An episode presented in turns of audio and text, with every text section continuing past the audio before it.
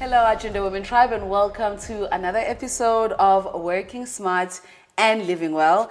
I am thrilled, completely thrilled to have the opportunity to talk to my next guest because how amazing can a person, personality, energy be? You are, you know, like any mother would be completely blessed to have you as a daughter. Aw. Any person would be completely blessed to have you as a friend. You just exude such beautiful energy and I always bask in it. I always just take it all in and I engage with it at, at that level fully. How have you been? How are you feeling? I'm doing well. Thank you so much for having me. I'm very excited. I'm very excited. I, I'm, I'm so I'm, I'm glad I'm are excited because we met um, a while back and you were part of the Agenda Women Summit in 2019. Yes. How much has changed? You were not married. Nope. You didn't have a baby. Nope. Um, I kind of had a man. yeah, well, Barely had a man. you kind of had a man. You were kind of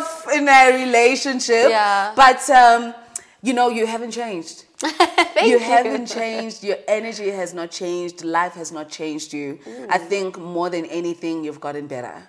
Oh wow, thank you. You've gotten Sure. better. I think you have come into yourself so much more fully. Mm. And I think it's also potentially having the courage to go after the life that you want. Mm.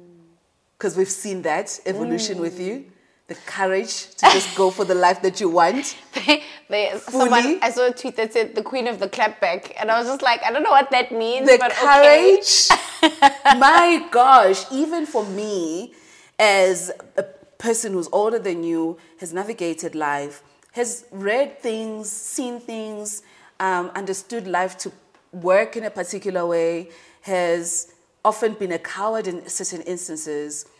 The decisions that you've made for yourself completely shifted how I felt I needed to show up for myself Oh wow. in a profound and deep way. And I'm so grateful that you you shared all of that with us. I can't imagine it might have not been completely felt safe, but uh, you let us in and we appreciate it. When I met you, um, you were really active in the mental mental matters conversation with the Gugu Masondo. And uh, when I invited you to the summit, um, that was the conversation, you know, that you, you spoke to us about. How did that relationship start? How did you end up doing that work with Ukuku? Yeah, so I think social media is an incredible thing for me because it's brought so many people into my life that have enabled me to kind of just carry on doing what God has asked me to do. Mm. So with Gugu, she reached out on the DMs. She was having a mental matters Was conversation. DM? The DMs. girl. When I met you guys, I thought you guys had known each other for years. It feels like that, right? Yeah. Because I think we we resonated so well with what the conversation needed to be, which was Mm. how do we get the healthcare space and the people who work and live in the healthcare um, space together in one area and just kind of share their stories. So we get doctors telling people why it's important we do certain things what's the understanding behind the medication and the programs that we put you on. But also on the flip side as someone who's having to take those medications and having to experience those side effects how does that affect me? So that when you prescribe this thing and i don't want to take it it could make me gain weight. What if i'm a model? What if i'm someone who needs to look a particular way? Um, it makes me sleepy. What if i'm high performing and i need to really be on um, you know my game all the time Mm. so we need to have those conversations so that each side gets to understand the other. And Gugu and i just we got that. Yeah. and so I really appreciate the fact that she's willing to have those conversations because everyone just says, this is what depression is, you know, this is the kind of treatment, this is risk factors and stuff, but nobody really understands how does just taking this tablet impact your life? Yeah. How does having to schedule an hour out of your week every, you know, couple of months or something, how does that affect your life? So those are mm. kind of the conversations we wanted to have. So much has happened between 2019 and today. Yeah. so much. I mean, where do we even live? You know? And I wonder for someone who is so closely connected to these conversations, what does the landscape look like for the mental health conversation in 2019 versus 2022? Yeah. So I think the mental health conversation in 2019 was a little bit more personal, um, sorry, impersonal compared to what it is now. The reason I say that is with the onset of COVID and everyone having to isolate and physically distance away from everybody else, people were facing their mentality head on. You couldn't leave the house. Um, you were facing your problems head on because you were with the people either that were contributing to or um, impairing your mental health. Mm. And you, you had to have conversations or your relationships just deteriorated more and more. Yeah. And the other thing is we started realizing that people were actually not taking enough time for themselves Yeah. because we're so busy, we're so um, always out in the public space, we're with our friends, we're on social media that when we realize that there's nowhere else to go, we have to face our humanity. That's when mental health became very personal. Yeah. And so we had to um, cultivate things, working from home, um, having shorter meetings, clearly defined working hours. That was something that I think uh, COVID 19 really, I, I really appreciated it because people realized you can't make me sit on Zoom calls until eight or nine. You know, it's it's. I need to have a break at some point. Yes, I am at home, but I need to be at home with my family. Yeah. So we got people having those conversations in the corporate space and i really appreciate that because even the medical space we we started noticing that okay we've known about burnout but this is actually what it looks like not just in our sector but everywhere else What did COVID 19 expose you to in terms of your own understanding or relationship with your mental health? Yeah. Especially as a doctor. Yeah. I, I mean, that wasn't even part of my questions, but just listening to you speak, I'm thinking there was that moment as well, you Yeah. know, where doctors, I don't know how you guys did it. I absolutely do not know how you guys navigated that space when mm. we were at home making conscious decisions to stay safe. It was I, I mm. I had the option, I had the choice to stay at home and be safe. Mm. Doctors didn't. They had to go out and do the work. Yeah. What did that experience expose you to um, when you think about your own relationship with your own mental health? Yeah, I was angry because I think for the most part, when I want to be a doctor, you don't think about what's going to happen if a pandemic hits. Yeah, Hey, you know, yeah. that's not the conversation that pops up in your mind. What pops up in your mind is how I'm going to help people, I'm gonna how I'm going to change the lives. lives, you know, how I'm going to reunite families. And then you have a pandemic where all people have to do, okay, well, it's, it's not all people, but what we're asking populations to do is just to stay at home and make sure that you socially distance and practice safe things like wearing a mask. Mm. And they can't even do that. And then I'm like, how dare you? I'm leaving my family and my friends. Um, I'm isolating myself from them. I'm wearing 15 layers of clothing to protect myself from the people that I'm with. And you're just going to come and tell me, you know what, it's just a flu. I was angry. But then I realized that being a medical doctor isn't to serve myself, it was to serve others. And serving others sometimes means people make choices that I don't agree with. Yeah. And also sometimes means that I have to serve people that make some pretty hectic decisions um, that lead them to consequences that can actually harm them. Yeah. Even if we tell them over and over again, don't do this. I mean, we have the age old exercise and all of that. So for me, you know, with COVID 19, I had to get past realizing that people's choices have nothing to do with me. Hmm. And I had to let go of that control. It doesn't matter that I'm your doctor. Yeah. It's your life. Yes. It Doesn't matter that I have all this experience and I know how many people have done exactly the same thing and if they, they've had this consequence. It's not my decision, it's your life. And I had to let go of that control. And going further, realizing that in my own personal life, there's too many things that are out of my control. So I have sh- actually just let go and let God. Mm. I just had to just say, you know what?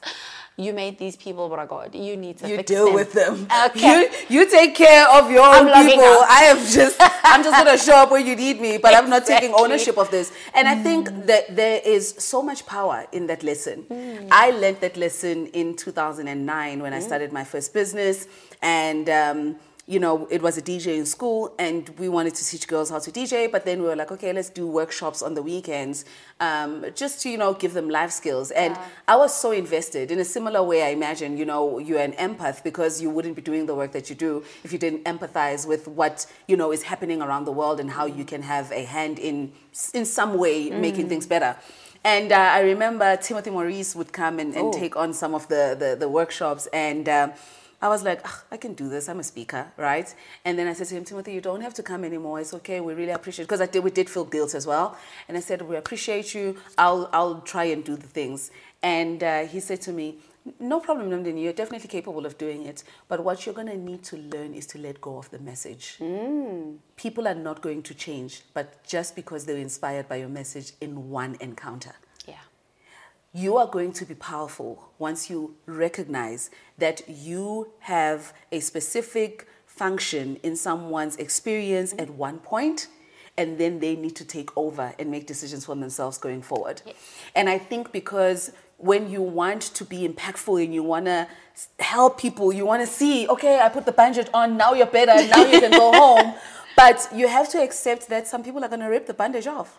and and over and over again and you know everyone some of the people that i work with will know there, there's always that one person in the hospital who always takes out their their, their um, drip. You can explain to them why they need it and they will take it out every single day. And you're just like what's happening? But it's not your journey. Yes. you know why they need it, but they also, and, and, and healthcare, mental health, um, just lives in general, you have to have buy in. And so, with us, at some point, just going on to your point, is if you don't have, we, we are what we call catalysts. Yeah. Right? But there has to be a reaction that's already happening. Yes. You're just catalyzing what's spark already to happening. happen. Exactly. Absolutely. So if there's no reaction in the background, you could just be like, a little point in time and this person would be like oh this was a fantastic experience Yeah. let's move on but unless it's inspiring something that's already happening on the inside it, it's never going to happen and that's the mm. thing that we have to separate ourselves from Yes. Sometimes you're a lesson sometimes you're a catalyst and sometimes you're just a point in time. And i think being just that point in time can be very hurtful because it's like i put my heart into this. I put my life into this. Like how dare you? But it's not your journey. Absolutely. Speaking of being catalyst, what um, drew you to your profession? And also, when Gugu did uh, send you that DM, what drew you to having conversations around mental health? Because I think both your profession and the commitment to having these conversations are so intertwined, right? Yeah. Because I learned a new term when I was researching for this um, conversation. I'm trying to remember it.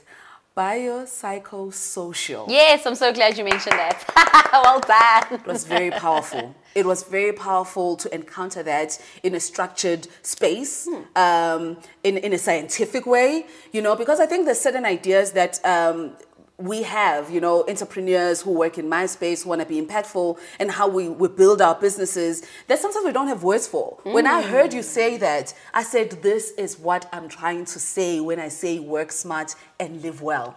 We, we, we cannot exist in any of these parallels. We have to continuously be in harmony, you know, with our workspace and our, our, our, our wellness and our mm. homes and, and, and our physical and our social. So, going back to my question, what inspired you to follow this path of being impactful in, in, in, in your profession and then further engaging with other opportunities mm. outside of your profession? So medicine itself wasn't the, the goal. The goal when I left school was I wanted to do something that wasn't going to bore me because I get very bored very easily and then I'm just going to be like drifting off and not being fulfilled. But the second thing was I wanted something that was going to help empower people. And what that means is I don't have to see you every single day for you to be able to do what I'm doing. So I would like to plant a seed and you take that seed and allow it to grow in your community. And so that led me to um, medicine because medicine, I teach you how to take care of yourself. And the idea is that you're going to go and help the people in your community. But also, it's a constantly changing field. Um, you go from being a student to being an intern, which is a junior doctor. You rotate through all the specialities. You then can decide do you want to be a general practitioner and you just want to see um, all kinds of conditions, or do you want to specialize like I did, which is pediatrics? And pediatrics further instituted my love for community health, which is saying um, when you're a mom in a community, you don't just take care of your child, you take care of like the neighbor's child and the auntie's child. And Yes. There's always some gogo who's got some remedy and something, yes, right? Yes, yes. So a lot of the time, most of these things work. They've worked for centuries, but they're not always safe. And so we want to give information to moms at the ground level, um, because we don't know what community she's going to go into. We don't know what space she's going to be able to impact. And so, what I love about pediatrics is I'm able to have just that one encounter and know that multiple children are going to benefit from that. Mm. Moving on to the work that I do with Gugu, the reason that I really resonated with that was because it ties into that biopsychosocial. So the biological, which is the body, the medication, the what they call pathophysiology, how the, the organisms or the medical conditions change your body's chemistry, right? And that's that's great and stuff, but a lot of the time we find that it doesn't work just fixing the body. We have to fix the psychological, which is the mind, and also the social. Because if we're telling Ukoko that no, mama, listen, you need to have uh, take your antihypertensives, but you also need to eat well. Um, but ekaya, the only person who can afford the food is buying kotas and that. You know, that's the psychological and the social. How do we impact those people at home? And so that's why I loved working with Mental Matters because we got to bring people together to have that conversation to say, my mind is throwing me into this direction and it doesn't want to do what my body needs. Yes. How do we synergize and get those things to work into, you know, one seamless process? Yeah. And that's what I love about mental matters is that it's not just a, well, you have this condition and this is what has to be done, tough cookies. Yeah. How do we tailor it to your life? Not just psychologically in your mind, but in your life, the people, the work, um, the, the purpose you want to fulfill in your life. How do we bring that all together? Yeah. And that's what I appreciate about the work that we do.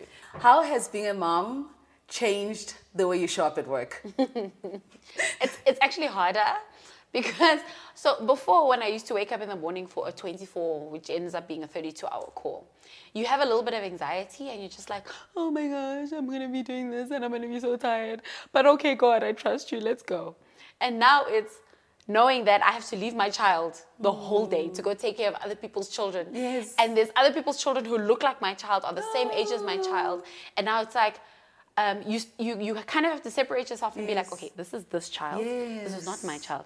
This person has this condition. I have to like literally separate that. Yes. But at the same time, it makes me a better doctor because I understand when a mom looks at me a particular way Yes. and she says, my child is not fine. I actually inherently know exactly what she's talking about. Yes. I know that feeling, I know that gut, and I can like take it a lot more seriously. Not that I didn't take it seriously before, Yeah. Mm. but I understand that intuition and I do everything in my power to kind of make her feel that okay, I'm taking care of the child, but also just looking at the way that the child is, it's like yeah, man, my, my child also does this thing Yes. when you know she's not feeling okay. Yes. So it helps me understand kids better. But I really love development of children. So having um, my own child now, I get to see the growth of a person from the time that they're born and literally like boom, here they are. Um, until you know, you know where she is now. Whereas when I'm a doctor, I see this one at this static point in time, and I don't really get to see the e- evolution and the development. So it makes me appreciate the human body so much more. It makes me appreciate God because, like kids, kids are weird, man. they just know things Yes. and they just know how to and what to do in a particular moment. So if I'm having a tough call, my child will just like look at me and then she'll just come and she'll put her head on my lap. And like she can't talk, but she gets she felt it. something. She knows it, yeah.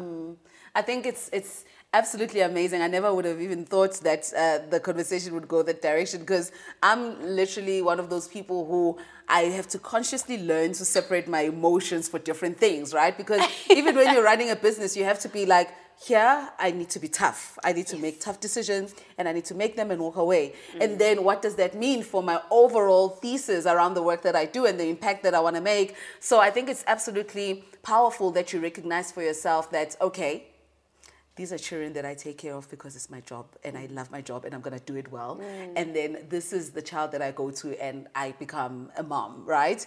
I have um, a 17 year old daughter, and when I saw the work that you've committed to now with Farah, I was thrilled, mm. right? Because her experience and mine are very different. Mm. When I started my period, I, I was in grade 11, I was 15 in grade 11 when I Sure. started my period, yeah. Hey, you- you- you moved to school, eh? I was 15 when I was in grade 11 and I started my period then. I remember, you know, they'd done some education at school, so you kind of knew that it was coming at some point. But I think it was, it happened like it was standard four at the time and I got my period in standard nine. Sure. So there was quite a gap, big gap, you know, in terms of when I first heard about this thing and it actually happening. And it, it, it had to be the worst person who was at my house, my mother's older sister, who is very, very, very scared of tough conversations or conversations generally. So I remember being in the bathroom and saying to her, I don't even know my, what my exact words were. And then she just gave me a pad and she walked away. And I had to figure out how to use it and all of that stuff to a point where there are certain things I have learned about using a pad in mm. my 30s because there was never Even a me.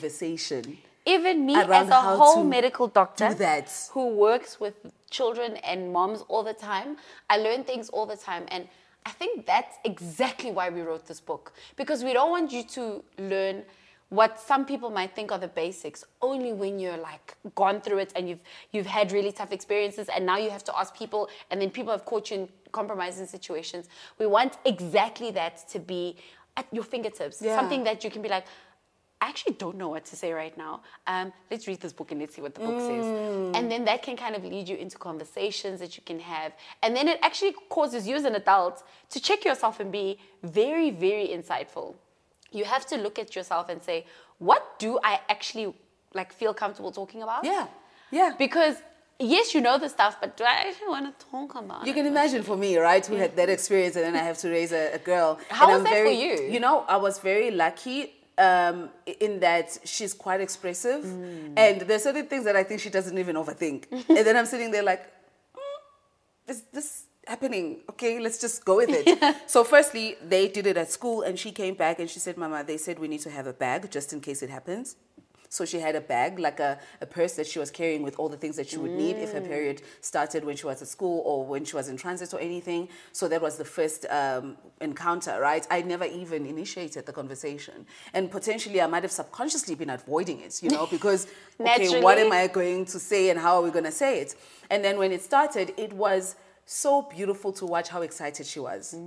And um, she was so excited that she- I, I literally said to her, "You keep carrying this pen around like you're waiting for this thing to happen. Like when it starts, Like, on your you-" marks, get yeah, set, go. yeah. So when it happened, she was so happy that it had happened, and she had all of her things ready. But um, what has been also interesting with with her is she started out excited, but then she's one of those people who really, really struggles with period pains. They did, like she at the beginning when the periods pain started, she couldn't go to school on that day, mm. and I had to just. I, I, in any case, I'm one of those parents who's very. I parent the child Yes. and not the system Yes. that the child exists in. So when I recognized how much pain she was in, it was an easy decision for me to, mm. to just decide that she's not going to go to school. Mm. So that also starts to change her relationship with her period again. Started off really excited, and now it's something that causes her pain. And we actually had to go and sit uh, with a gynecologist, try figure out solutions, but also leave her to speak with the gynecologist by herself, you know, about whatever it is that she wanted to just share in that space. And even that, I had to ask myself, how far do I extend as a, a parent in even conversations between her and her doctor? Yes. And that's why you have to check yourself. This book really encourages you as a parent, and we have guides at the back that kind of just have questions that we throw out to you as um, yourself as a parent, and also that you can have with your child um, or the menstruator that's in your life to say, I don't really want to talk about this. Here are the resources that you can use. But also, um, do I even know enough about this? What are the stigmas that I have in my own life and the challenges that I've had to face? And how much of that do I share with you? But I think that's very important. We need to allow kids to have autonomy Yeah. in their lives because they're not going to have us sitting with them forever. There are going to be moments where she goes away, she's at a camp and something happens and she can't call you because there's no reception or whatever or she's just having a good time with her friends and she needs to figure out the situation. So Yeah. we really need to empower these kids. And that that's another tool of just empowering people in their space. Because that book and the reason we made a book and not just like an online thing Yes. is because we want to physically have it being passed from person to person. Instead of it just being shared and then you just flick through it. Because Yeah. we need people to sit down together look at the book together. Um, and i mean you know the, the girl that illustrated it for us naledi is well, she's now 18. She just is uh, finishing matric now. And she did this book all online. So her, myself, Tandazile Ndlovu, who's um, our other co-author, who's a foundation phase teacher, and she calls herself a change agent teacher, which I absolutely love because I'm like, yes, this is the conversation we need to have with these kids in their spaces. And the book is like it's short, it's quick, and it's easy to read, but it looks really appealing for kids because there's a lot of colors. We have some graphics in there, but also for parents, there's enough words where you can read with them and say, okay, let's stop here. Let's finish page four. What do you think about what's going on? How does it make you feel? What are you worried about? Um, but I think as a parent or as someone who's taking care of a menstruator, if you feel certain feelings reading this book, please acknowledge that. Yeah. Because that is an affirmation in yourself that says, okay, this is actually something that I'm not comfortable with, or I'm actually very comfortable talking to my kids about this. I want to continue going on more. I want to read more. I want to access more information and give that to them. That's deserve it. amazing. Speaking of the other people that were involved in the book, I want to understand the process, right? Where does this process start of um, curating this this book? Because I know Farah is the, the person that originally came up with the concept, and I adore Farah for all the work that she's done in in in, in um, attempting to. In, in committing, not attempting, in committing to alleviating period poverty. Yes. And I think this book is such a powerful tool to continue to drive that narrative, make people understand that, you know, uh, periods are part of our lives. They are here to stay. Yeah. And to start the conversation, not only in the homes, but in society around how we need to make this a normal, normal part of women's lives and young girls' lives. So, how did the process unfold? And how many people were involved. I really love acknowledging, you know, everyone's hand in, in projects like this because of course there will be people who will advocate and talk about the project, but there's so much that goes on behind the scenes to bring Yeah. something like this to life. Um, so Farah on the 18th of August came to me, 2021, and she's like, Kanya, um, I want to, you know, give parents uh, and people who engage with menstruators a tool that they can use to really have this conversation. And she realized that at the point when we were doing all of this and we were going through it, it was COVID, it was like, you know, a lot of people were online. She couldn't really access um, the kids um, with the pad run workshops that she was able to before. And so she really wanted something that we could give people in their homes. And I thought, you know, this is brilliant because I, firstly, I'm honored that she would think of me um, to bring me onto this. But I don't teach kids, I teach parents how to take care of their kids. And I help kids take care of their own health. But I'm not really good with the language that we need to speak to kids that's gonna like solidify that. And that's why I brought in my friend Tandazile Ndlovu. So Tandi um, teaches grade three learners at a boys' school. And what I enjoy about her is she just has a way of talking. So she'll talk to the kids the same way she talks to an adult, which is, listen, I don't have time for all this nonsense that you guys are doing. My name is Miss Ndlovu, and this is what we're doing today.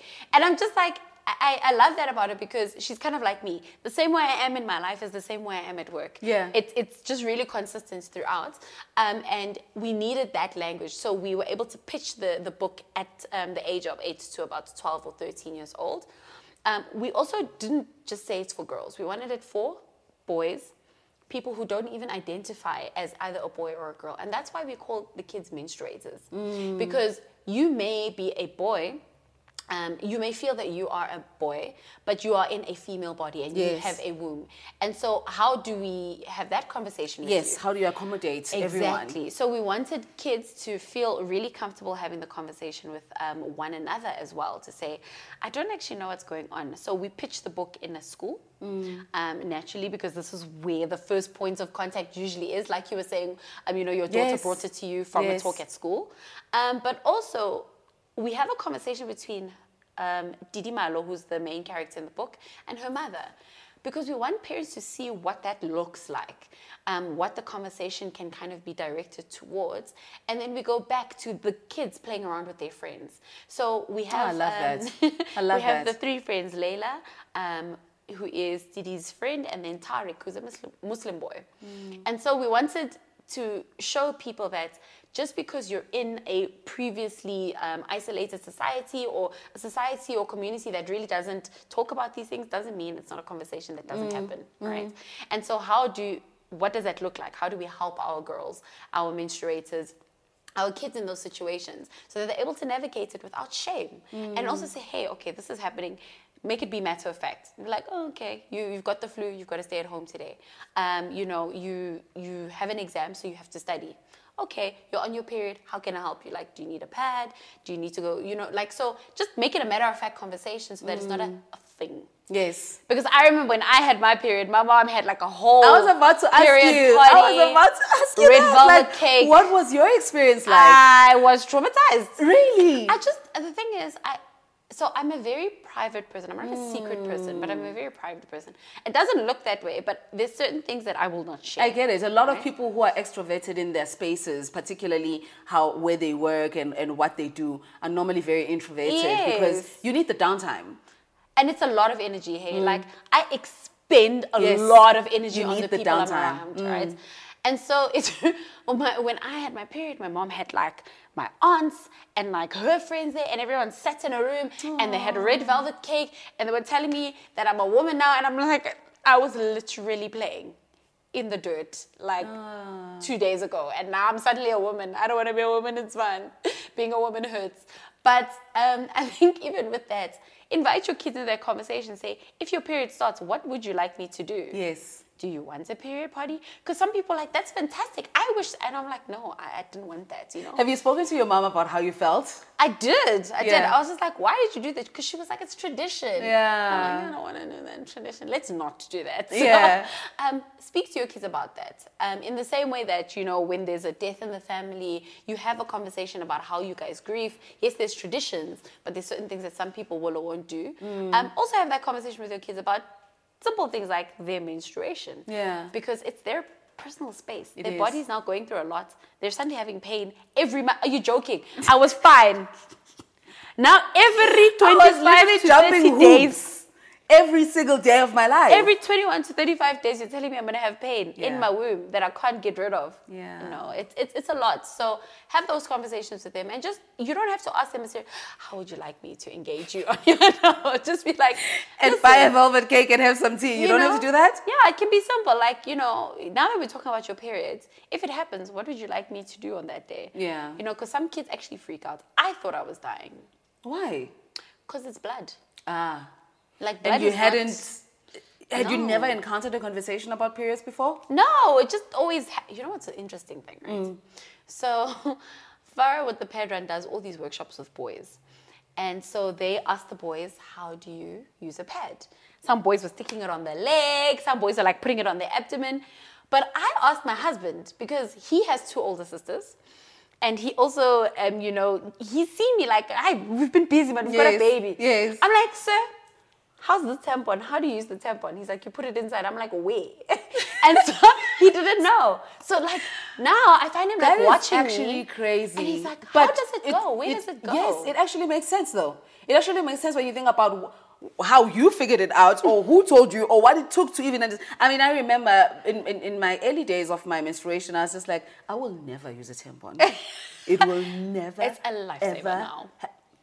I can't live without a tampon. I cannot use anything else. It just does not make sense to use anything else. I'm just like, all of that work of not using a tampon. The tampon is just so easy. I'm just like, yes, everyone, please, let's do that. But also, you know, in, in also understanding uh, the space you need to give your child to figure out also what options Yes. they are comfortable with, right? Because there's a wide range of options Mm. in terms of what people can use during their period. I think that's also another quite important conversation because I think when parents sometimes get uncomfortable, they become enforcing. Yeah. Right? It is you need what I said. This is what you need to do. This is what you need to do. So I think it's so powerful that you guys have created this tool that will allow engagement in the home, particularly because I think in schools, because of the separation of relationship, teachers just stand up and they tell them whatever they need to tell them. But I do recognize that a lot of parents become uncomfortable because you know it's like raising a child. Like one of the craziest things that will happen is when your daughter is a teenager and you're just like. Are you? And that's happening where now. did you come from? That's happening now. My child is a year and five months old, and she's got this personality, and I'm just like, you can't even talk, ma'am. So what's gonna happen when you get to teenager? It is the wildest thing. And then there's this thing of I, you know, there was a day I looked at my daughter and I was like, I'm responsible for this human being. Like it's a real thing. She like belongs to you. I like I, I can't do anything. I just mm. I just every decision I make mm. She is part of it. I want to know, I'm curious how you guys came up with the name Tidi Talks, right? Who came up with it? What was the meaning behind it? Why that specific name? You know, was there any thinking behind all of that, or you're just like, ah, let's pick a name. What rhymes with talks? Let's get that. So we actually didn't have a title when we started writing the book, but we did want characters in the books that reminded us of the people in our lives. Yeah. Because it's just easier for us to share stories when we feel personally connected to them, but also even the characters were designed according to those people. So Tidi Malo is one of my best friends. Aw. And so even if you look at the way that we designed Tidi and we gave Naledi the brief, she's got these big, beautiful brown eyes. Um, we wanted Tidi to be a shade that was um, really common to the South African girl. And so we went with a darker chocolate tone because, I mean, we see a lot of light skinned girls around. And we're not saying that, you know, that's not beautiful and that's not uh, common, but we wanted something that a lot of people could resonate with. But also throughout the book, we've got a lot of different shades as well. We've got different races, different characters, different sexual orientations. And that, that you'll see when you explore the book. Tidi Malo was chosen because the name itself means silence, but it also means kindness. Hmm. And so, even though this is a topic that a lot of people don't talk about, we wanted to bring kindness to this topic. We wanted people to be able to share and have conversations so that they feel a little bit more empowered and they're able to say, even though what did he mal? We want you to talk. Yeah. We want you to have that Oh, that makes engagement. so much And you sense. want we want you to bring it out. So it was it was beautiful that um, she allowed us to have her name and use her name um, and even her likeness and all of the characters. Like Layla is uh, Farah's daughter, Layla. Yes. The nurse, Sister Zimasa, is um, Tandi's daughter, um, Zimasa. So it was it was very exciting. No, Kanya, you live a full life um, that is characterized by a lot of energy. your good mornings wake all of us up consistently. I go to your page sometimes and I just look at your life, uh, your your husband, your beautiful family, your mom, your sister, and um, the energy that you pour into even your friends when you do spend time with them. I, I saw your wedding and it was so symbolic of who you are. You know, the privacy and the time that you took to build it up, the people that were around you at that time. Where does Nokukanya go to cultivate rest? You know, to cultivate groundedness, to cultivate time with yourself. Because I know to be able to give that much of yourself, you need to be drawing from somewhere. Oh, 100%. Everybody knows Brakod is my person. Um, I think I try as much as I can, and I, I heard this on a sermon once, not to fast, but to live a fasted life. So that's constantly to draw on the source. And whether it's in the morning, sometimes after a call, I'll switch off the radio and I'll just drive home and there'll be complete silence. And I'll be like, Brakod, what the hell just happened? I don't understand it um, why is all of this chaos happening? Why am I feeling so conflicted? Why am I feeling so worthless? But he says, you know what? You may feel that way in this time, but you're my child. And I am the great I am. So mm. you are my child because I said so. I've called you. And so just keep stepping. Just keep going. That Holy Spirit is going to lead you. It doesn't feel like anything now, but it's going to become something. And I think that's why everyone always says, How do you find the energy in the day? And I'm just like, well, I mean, if I have a moment, I just do something. And it's little steps that lead up to the big thing. I think the other thing with me is that I realize that with God, there's a lot of grace that has happened in my life. There's a lot of grace. There's so many points in my life that it could have gone one way or the other. And things didn't work out for a particular reason. And I think that's why I'm able to move on so quickly because I realize, oh, okay, that didn't work out. Yeah, it sucks. It really hurts. And I take time to heal, um, either by spending time alone with myself and with Him, or by spending time with the people that really fill me up and that, that I really love. Um, and then I head back into the world and I'm like, well, here we go again. Yeah. Um, and if I get hurt, that's part of the journey, but nothing can actually break me. And until I actually die, nothing can kill me. So, I mean, it's scary. Um, it's, it's terrifying to live that way. But I think it's also worth it at the end of the day. And knowing that God is always going to do things that are going to work out for the betterment of me and for the betterment of the people that I love. So, yeah. Where do you think your courage comes from? God, you know, to be able to walk um, into a space. So, so someone who looks like me, I'm very small, I'm very loud, I'm very like playful, you know, at work.